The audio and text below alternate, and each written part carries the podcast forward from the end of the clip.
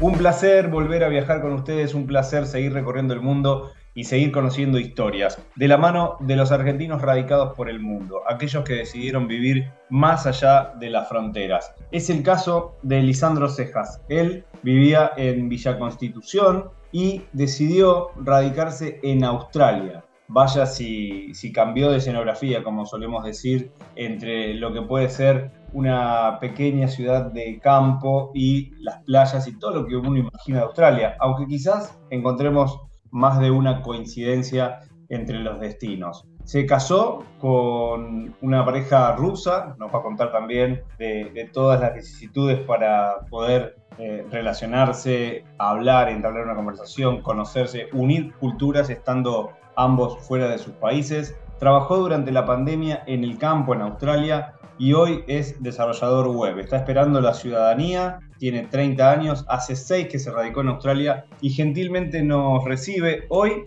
desde Buenos Aires de visita, cargando pilas, como solemos decir, con su familia y demás. Así que, Lisandro Cejas, bienvenido a Radicados. Hola, gracias, muchas gracias, muchas gracias por recibirme en este espacio. Bueno, y me olvidé de contar lo más importante, además, oyente de nuestro podcast, eh, me encantó cuando nos escribiste y nos pusiste, los escucho cuando salgo a correr, ese momento de, conexión, cuando uno activa endorfinas, sale a hacer ejercicio y además pone la cabeza al servicio de eh, los podcasts y, todo lo que puede escuchar en ese tiempo de, audición plena. ¿Te servimos como una, como una forma de, conexión con la Argentina? ¿Te da curiosidad las otras historias para conocer otros destinos? ¿Cómo es el, oyente de Radicados, ya que tenemos uno acá? Y obviamente que es la curiosidad de cómo son otras historias, otros países. Y eh, es, también el, acompañarme de que uno no está solo en esa, en esa batalla. Estamos todos con, con historias, con motivos distintos detrás que, que, nos empuja a haber tomado esta decisión tan, tan loca para muchos, ¿no? ¿Cómo nace tu historia y cuándo fue la primera vez que escuchaste hablar de, Australia y se empezó a dar forma a esta idea? Y fue medio de rebote, uno no, por lo menos mi entorno no, no, no evalúa Australia como un destino. Uno dice un futuro en el extranjero es España o, Estados Unidos, como ícono de, de un país estable, vamos a decir. Y fue muy de rebote, pero digamos, cuando uno dice, bueno, quiero irme y no tiene tantas opciones con el tema del pasaporte, que la visa, surgió Nueva Zelanda, me fui un año para aquellos lados por Nueva Zelanda. Primero busqué en el mapa dónde estaba, porque es algo que uno sepa. Y luego de viajar un año por ahí, un par de meses por la zona, por Asia, conozco a mi actual esposa y cuando decidimos probar vivir juntos, dijimos dónde. Rusia o Argentina no estaba no estaba en las, en las mejores opciones, dijimos, Australia tiene posibilidad para el pasaporte argentino, intentemos ahí que por lo menos uno de los dos tiene, tiene la puerta abierta. Y bueno, se nos dio por ese lado, gracias a, vamos a decir, gracias entre comillas, a mí, ella pudo venir, pero después gracias a ella yo me pude quedar, porque ella fue la que hecho, vamos a decir, consiguió un trabajo súper estable como que nos permita quedarnos por el largo plazo, así que fue una especie de trabajo conjunto. ¿Qué, fue lo que tuvieron que recopilar para poder ingresar a Australia? ¿Qué papeles, qué información? ¿Tenían que ir con algún lugar ya mm, alquilado previamente para, poder quedarse? ¿O, cómo es toda esa, esa primera etapa? ¿Se viven los, los tres meses como turista y desde ahí se empieza a programar. ¿Cómo fue la experiencia en cuanto al tramiterío, digamos? Y depende, creo yo que depende de cada persona. Eh, te cuento mi caso puntual, pero obviamente que cada uno lo toma con, con pinzas, vamos a decir, porque no es, no es la verdad absoluta para todos. Es cada uno hace lo que más o menos se le, le quede mejor. Hay mucha gente que ahorra una cierta cantidad de dinero para ir cómodo tres, seis meses de tranquilidad y se acomoda. Yo realmente fui en una condición media precaria donde era llegar y encontrar trabajo al día siguiente porque el segundero estaba ahí contando, pero tenía la experiencia de Nueva Zelanda donde digo, bueno, el idioma, un poco esa experiencia de cómo encontrar trabajo, me fui como un poquito más confiado de decir, no es tan, no es tan complicado porque ya sé cómo más o menos la cosa por lo menos trabajo en el campo iba a encontrar porque, porque ya sabía cómo era la cosa y tenía experiencia real como para decir, che, contratame, arranco mañana. Así que lo mío fue muy a los tropezones, pero fue, fue avanzando desde el día uno como visa de trabajo y, empecé a trabajar desde el, desde el, segundo día que pisé el aeropuerto de Sydney. ¿Cómo fue el, vínculo con, con, el campo? Decía, hay algunas coincidencias? ¿Encontraste algunas, algunas cosas que se pueden equiparar con la, con la Argentina? ¿Dónde buscaste ese trabajo? ¿Quién te lo, quién te lo recomendó? Eh, y obviamente cómo fue sobrevivir a la pandemia trabajando en un campo en Australia. Mira, las diferencias no te sabría decir muy de lleno porque, no sé, mi abuelo, por ejemplo, es de Godoy, un pueblito de acá, eh, mecánico de toda la vida, de maquinaria de campo. Tengo una, un poco de, experiencia de acá, cómo es la cosa, pero no sé bien el trabajo en sí. Eh, más o menos es un poco de, de ambas. La tecnología te permite mandar mil emails en un día a quien sea que esté ahí alrededor tuyo. Y uno, eso te permite ir diciéndole a todo el mundo, che, estoy acá, quiero trabajar. Y por otro lado es, si uno tiene un vehículo, puede ir moviéndose por las granjitas de la zona, se mete, ve ahí gente trabajando y dice, bueno, che, buscan a alguien más, estoy acá. Y, un poco de eso, un poco de las mañas, vamos a decir, modernas, pero también la, la de la vieja escuela, vamos a decir, el poner la cara y presentarse como puedas. ¿Cuál te funcionó? Y yo soy más de la segunda, yo soy, y bien tengo 30 años, no, no soy muy amante de las redes sociales y la tecnología, sé que tiene sus beneficios, no los entiendo del todo, soy más del, si podés decirlo en persona, decirlo en persona. Bien, es una buena filosofía y, y además doblemente bien porque te funcionó. Sí, que además creo yo que cuenta por dos el mérito y el, de ahí también lo valora porque sabe que es más palpable el pibe que tienes adelante y te habla que un, email, que un texto en, la pantalla del teléfono, ¿viste? Sin lugar a dudas. ¿Y, cómo te llevas con, el idioma? Porque imagino que tenés que tener algo de, inglés pulido como para poder encarar esa situación, más allá de vencer obviamente la timidez y demás. Sí, eh, bueno, en su momento que fue en Nueva Zelanda, pero vamos, en Australia yo tenía un año de experiencia. No era, no el, inglés no era malo después de ese año, pero sí, pongo el ejemplo de ya bien, bien verde llegado a Nueva Zelanda, que es muy parecido. No era muy bueno, pero uno lo practica uno mientras va, va yendo al lugar, supongo que lo copia y lo pega en el traductor, lo repite mil veces, por lo menos lo básico.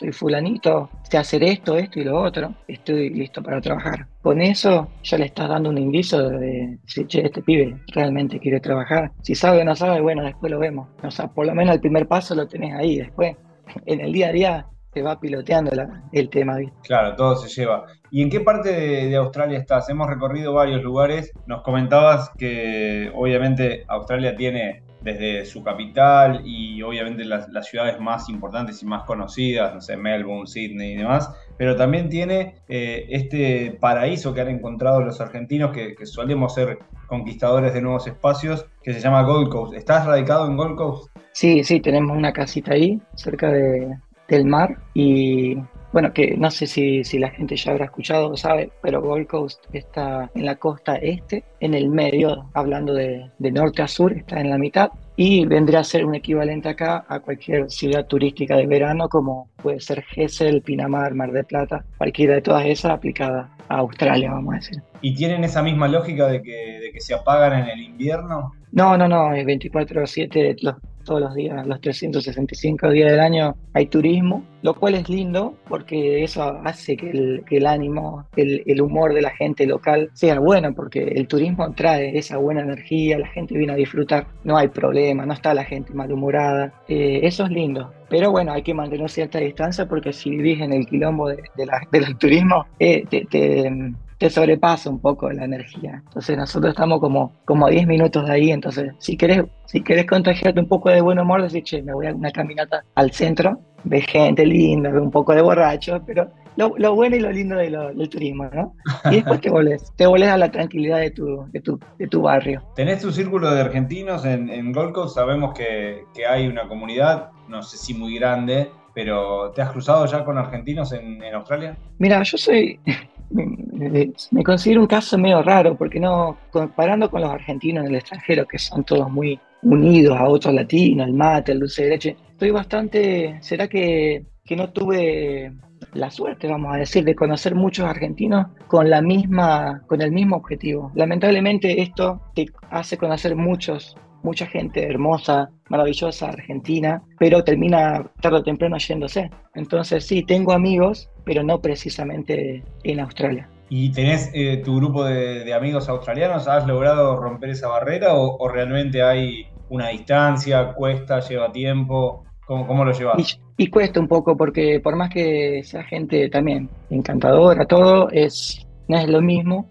No lo rechazo, pero no está esa, esa especie de, conexión, digamos, natural, de tengo ganas de ver a este tipo, eh, de ir a jugar al pádel, de ir a correr. No está ese interés, digamos, que uno acá que, crea las amistades, ¿no? De sentarse a tomar unos mates. No tengo ese interés con los australianos, así que es una amistad que no cruza cierta, cierta frontera, vamos a decir. Hoy estás en Argentina, decíamos, tiempo de, vacaciones, un, viajecito largo, ¿no? De, más de, 14 horas aproximadamente, o, con escalas hasta 20 horas. He escuchado de, viajes muy, muy largos para venir desde Australia hasta, hasta la Argentina. ¿Nos contás un poco hoy cómo es ese viaje o cómo fue el tuyo? ¿Costos, escalas, aerolíneas? Mira, mi experiencia fue mi, esposa me dijo, desde que salimos de, desde que agarramos las valijas hasta que llegamos a mi casa, 48 horas exactas, eh, desparramadas en más o menos un viaje de 18 horas a, Dubái, que Dubái, bueno, es como la mitad del camino, vamos a decir. Estuvimos esperando dos horas ahí y de, Dubái salimos a, Río de Janeiro, que son otras 16, 18 horas, o 20, ya, no estaba mirando más el reloj a esa, a esa instancia. Esperamos otras cuatro horas y de ahí llegamos a Buenos Aires, más cuatro horas hasta, hasta mi ciudad en auto, que, fue parte, vamos a decir, del viaje. Eh, eso fue medianamente, fue bastante directo, entre comillas. Sé que se puede ir por el lado de Chile, pero bueno, por alguna razón, mi esposa que dijo, yo me encargo de los tickets, compró por el otro lado y, y nos, nos, tomó 48 horas a través de, de Dubái. ¿Y, cuánto sale un pasaje de ese, de ese tipo? Mira, estuvimos viendo, el plan inicial era venir en las fiestas y en las fiestas, por ejemplo, cambia mucho el precio, por eso todo esto tómenlo con pinza los precios, porque cada uno va a encontrar un precio distinto según la fecha. Nosotros pagamos alrededor de, de 5 mil dólares cada uno de ida y vuelta. O sea, el pasaje de vuelta, 5 mil cada uno, sé que puede estar más barato y sé que puede estar mucho más caro. Está ahí como en el, como en el promedio de, un precio normal. O sea que eh, obviamente no es fácil venir seguido. No, obviamente que no, pero es mucho más fácil visitar desde Australia que irse desde Argentina, de visita. ¿Y en estos seis años es la primera vez que, que volvés a la Argentina? Sí, sí, fue un viaje que no pensé que iba a ser seis años y, y bueno, por, por, una cosa por la otra se, se, fue demorando y pasó la pandemia, pasó esto, pasó lo otro y, y hoy llegamos con, seis años de encima, más, un poquito más viejos. ¿Qué es lo que más te sorprendió al llegar? Viste que cuando uno está afuera eh, empieza a ver el país de, otra manera, eh, las noticias que llegan no son palpables 100%, hay que, hay que confiar más, digo yo, en, en el periodismo, en lo que te cuentan y demás, pero cuando tenés tu choque de realidad ya empezás a darte cuenta y, a sentir eso, eso que te atraviesa por el cuerpo de lo que te pasa con cómo ves el país, cómo ves la gente, si están enterados de buen humor, mal humor, y ni que hablar a la familia, si hay alguno con, algún problema, si hay alguno que extrañó de más. ¿Cómo fue tu, tu vuelta a la Argentina? Bueno, la primera sorpresa fue que sí, que el tiempo pasó para todos. Yo me veo más grande, pero todos me ven raro, vamos entre comillas, con seis años de más y yo los veo todos. Mi hermanita que era una adolescente, hoy es una mujer, viste, hay cambios de seis años, le aplican a todos. Y lo que más me sorprendió fue el paso del tiempo para mis amigos, para mis papás, mi familia. Y bueno, y ellos, al igual que yo, digamos, se sorprenden con, me dicen, ay, qué, qué grande que estás, me dicen. será, que estará un poquito más viejo. Eh, pero sí, esa fue la, la primera sorpresa en cuanto a lo cercano, a lo personal. En cuanto al país, los precios me sorprendieron mucho, pero no de caro y barato, los números. Yo, no sé, ayer fui a tomar un café con un conocido y le pregunto a mi mamá que no tenía pesos, le digo, che, ¿tenés 50 pesos? ¿Para qué? Y para tomar un café. Y, y, se me empezó a reír y yo me quedé con los 50 pesos, invitaba, tomaba un café y lo invitaba a mi amigo. Los números para la propina te alcanzaba. No, hoy estamos hablando de miles, pero a mí me, como te digo, no lo convierto a dólares ni nada. Me sorprende los números, cómo suenan. Suenan muy grandes. A, miles, a millones de pesos y, y, yo con un millón de pesos me compraba una casa, por decirte un ejemplo. Hoy no es, no es, estamos hablando de más dinero más, una cifra más grande. Sí, vos habrás vivido la época en que una hamburguesa estaba 0,75. No, em, ¿en dólares decís?